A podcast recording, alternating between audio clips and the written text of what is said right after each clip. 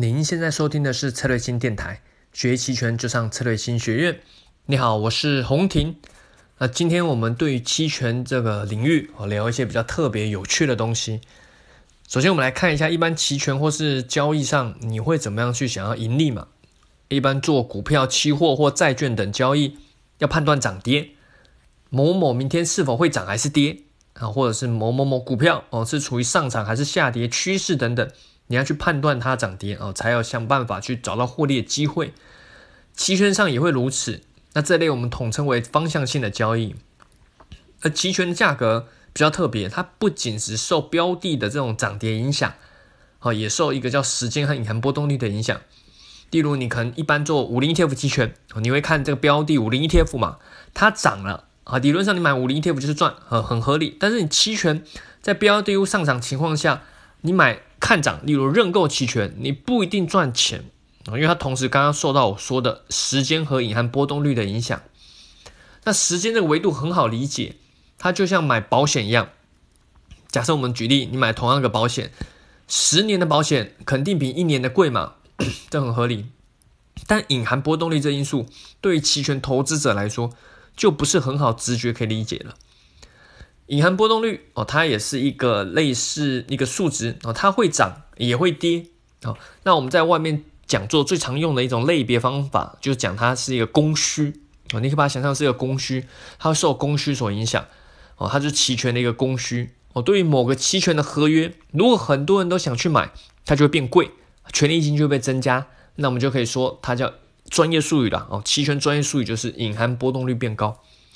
由于隐含波动率一样有涨跌的特性，所以它也是可以用来交易，类似方向的交易哦。一般你方向交易就判断标的涨跌嘛，那隐含波动率的交易，你就可以去判断隐含波动率的涨跌，这一样是会有盈利的机会哦。它就像在另外一个维度上去交易，只是说相比于一般的方向交易，它有一些判断的法则哦，可能会比较。有利来做一些回归上的交易啊，因为它在合理的一个摆动哦，在一个区间去摆动，大部分情况下也可以方便一些呃交易者可以用来做一些套利啊价差的一些盈利机会啊。每个行权价然后都有隐含波动率哦，如果你打开一般期权软件，你就把它打开来看，你看每个合约哦期权行权价它都会伴随了一个数值哦，隐含波动率都会有个数值，而且都不太一样哦。啊，你把它连起来，就会形成一条曲线。啊，我们通常称这个叫波动率曲线。那期权又有很多不同月份嘛，那每个月份都有自己的曲线。那把这些曲线全部连起来，那就是波动率曲面。那这是我们今天要讨论的一个点哦。是这个波动率曲面很特别哦，对你来说可能很陌生。那为什么要有这个波动率曲面？最早啊。期权交易其实它是一种凭经验、凭感觉的交易的一种方式啊。很多人就是凭哎感觉说哎觉得会涨，哦哎这个好像价格太高了，它太低哦哎觉得这会涨就买点期权搏一下哦，这是很正常大家交易的，就很像玩赌博游戏哦。你也是凭直觉在做，慢慢的累积一些经验哦，懂得说哦这时候可能会跌，这时候可能不一定会涨，类似这样去做交易。但有部分人会认真的去研究它啊，就如同研究赌场里的游戏一样。啊，无论是什么二十一点啊、轮盘啊、百家乐，有些人就去研究它，好，有研究这些特性，哎，怎么样会对自己最有利？只要找到什么时候是胜率对自己最有利的一个方式啊，你就在有利的时候才下注，哦，可能是下重注之类的。那长期而言，你就能赚钱。而期权定价模型的起源就来自于类似这样的想法。期权定价模型最早而且最有名的就是 BS model。Black shoes Model 哦，就是两个，其实三个人啊，然后 Black shoes 还有个 Morton 哦，那反正就是他们也是很厉害，他们当初也是读物理啊、数学啊这种，就是这方面的人才啊。Black 这个人刚好最近也看一些书，有了解他他的身世哦，他他很特别，最早也读物理啊，但是也读什么社会科学，又读工程，他也是一个好奇心很重的人。所以他也才能完成这种很特别的跨领域的结合。他算是蛮早期，算是首先带入物理学，呃，带物理学进入金融的一个人，然后改变了整个金融界的一些，呃，整个思维，还有一些投资的理念的方法。所以是一个非常重要的人啊。那这个 BS model 呢，它不仅改变了期权交易，也推进了衍生性金融商品的定价啊，所以他当然这些人最终拿到诺贝尔奖啊，这这几个人，Black Shoes 啊，还有就是这呃 Black Scholes 是两个人啊，Black 和 Shoes 啊，这这这几个人最后都是拿到了这些诺贝尔奖。但比较特别的是，虽然这模型不错哦，也很呃给我们的第一个方法去。研究这些衍生性的商品的定价，但真实市场价格是变化无常，而且很异常啊！它这模型其实有时候无法做出合理的解释，那有时候就有有人会提出质疑啊，这个模型都不能用嘛？交易看这模型那有什么用？我要提一下，关于金融模型，有些人非常相信，通常是学术界正规搬出来的人，但有些人非常鄙视。通常是草莽出身的，在市场上是靠自己真金白银锻炼出来的人，他觉得这模型没用，老子就是靠那硬干出来的，对吧？我就知道什么时候该涨了，什么时候该冲哦。我觉得这两部分都太极端哦，无论你是很相信或不相信，我觉得都太极端。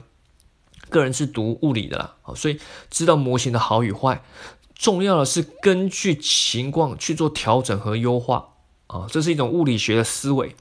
世界这么复杂，我们不可能一开始就研究复杂的东西，都要从简单的假设开始，然后建立一个模型，根据这模型去看是否符合你想要观测的一些数据。然后这些数据在物理界就可能是什么原子的运动啊，在生物界是什么病毒的反应啊，而在金融界就是在研究这些价格的涨跌，哦，每天价格、每分钟这价格涨跌这些数据。那你会看，哎，这模型。如果在某些情况适用，在某些情况又不适用，那你就要检查当初的哪些假设是不适合的，需要调整。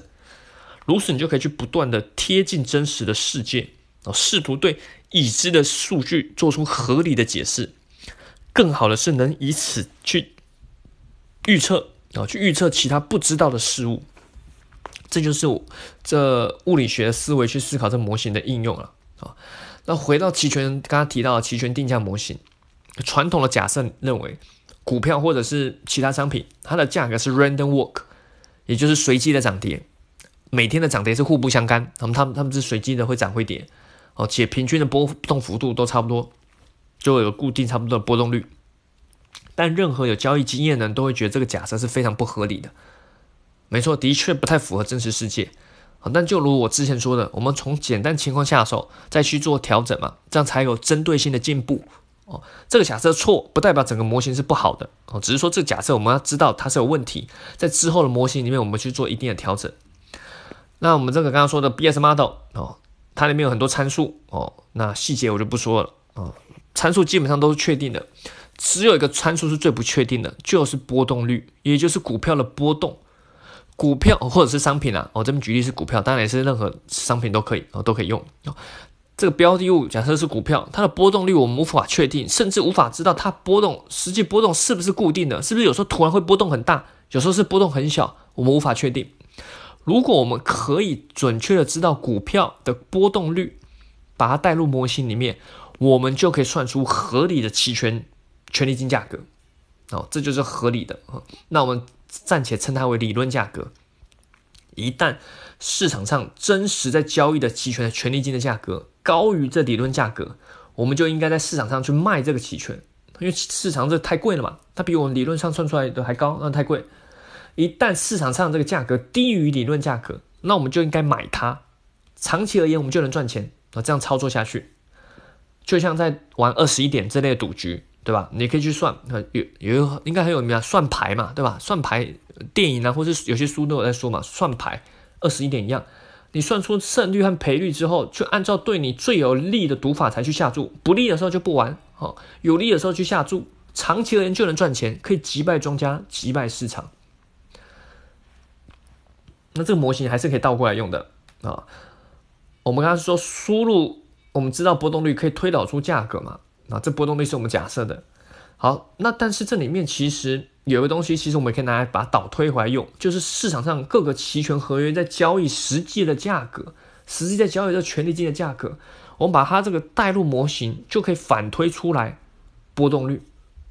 这个波动率就是市场投资者他们交易出来啊，对于这个股票和商品的预测的波动率哦，通常我们就会称这波动率叫隐含波动率。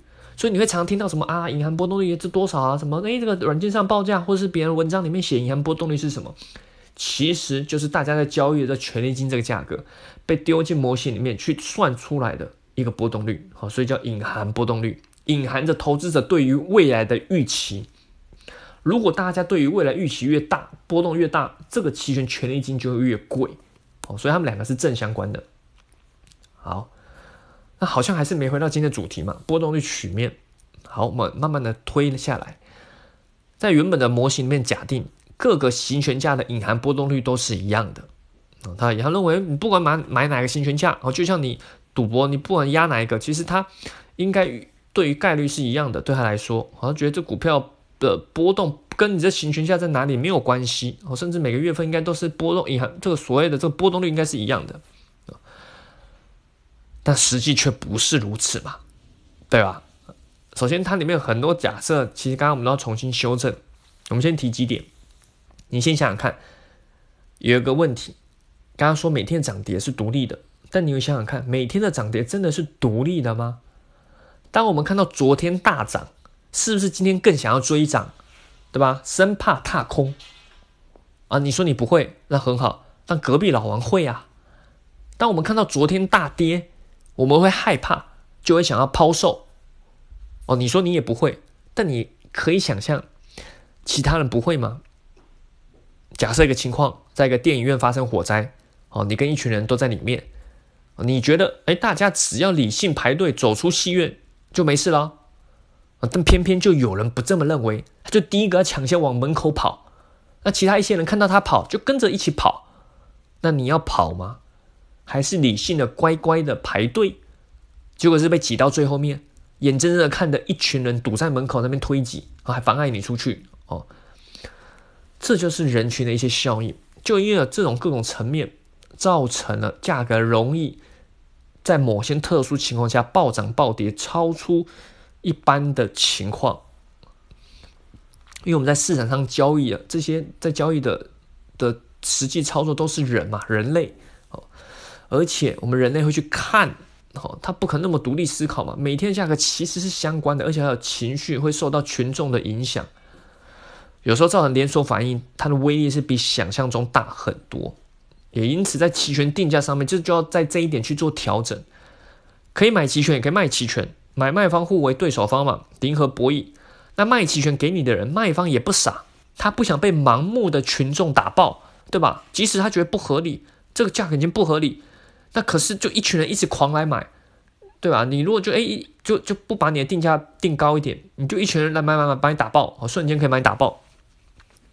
所以卖方不傻，他想要把一般情况下就把价格定高，以防特殊情况下发生。哦，一拳就说哎，这个股票不可能跌那么低，为什么你要一直卖？或者是说这个股票已经超出合理价格，你们为什么一直买？就是有可能发生，对吧？即使最终他们是可能是错的。但中间这些过程都可以打爆很多人啊！如果你是卖方，他控的不好，一下就被打爆。所以要把价格定高，把权利金定高啊！那把权利金定高，我刚刚说过，就由模型转化出来，就所谓的会把隐含波动率定到偏高，而且是通常在比较虚值的地方，也就是看涨看跌虚值的部分。至于虚值是什么，大家可以参考一些一般的书啊，或者是策略性学院网站上的一些一般教期权教学视频都有说明啊。那这个就可以回到我们刚刚说这个，一般我们情况下，假设在模型最基础的定论下，波动率曲面应该是一个平的平面，平面啊。可是由于市场上这种，你可以把想象叫极端现象或黑天的现象啊，是有可能发生的。所以为了保护这些，所以就会有微笑曲线啊。然后这个每天的市场都时刻在变，人的情绪和期望也一直在变，因此这个曲面除了会有一个弯曲以外，它会如波浪，例如海浪。波动一样，那边波动哦，那就有给了一些人机会了。有专业的投资者可以在里面去利用这些套利哦，去捕鱼哦，捕鱼。那一般的投资者也是有获利机会啊，他可以在一些一般人觉得哎，这海海浪已经偏高的情况下去，例如卖期权；海浪偏低的情况下下去买期权啊，在某个地方偏低买，某个地方偏高卖啊，组成一些价差，这些都是机会哦。所以说模型只是给我们一个参考，但是它。能不能用来实际交易，就要根据我们根据实际情况去做调整。不然，如果都可以算得很精准的话，那我们怎么会是专业机构的对手，对吧？他们模型更厉害，数学更厉害，请的人又更厉害，机器又跑得更快，你怎么会是他对手？就因为每天的市场情况会变，好，所以这些都不是模型可以算得准，才给了投资者很多获利的机会。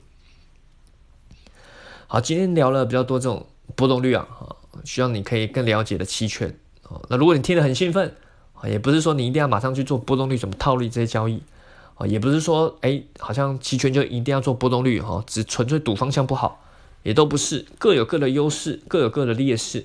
只是在期权的交易里面，如果你可以懂波动率的特性越多，那带给你的优势会越大，且更能深入的思考期权的本质是什么，理解这场博弈在玩什么。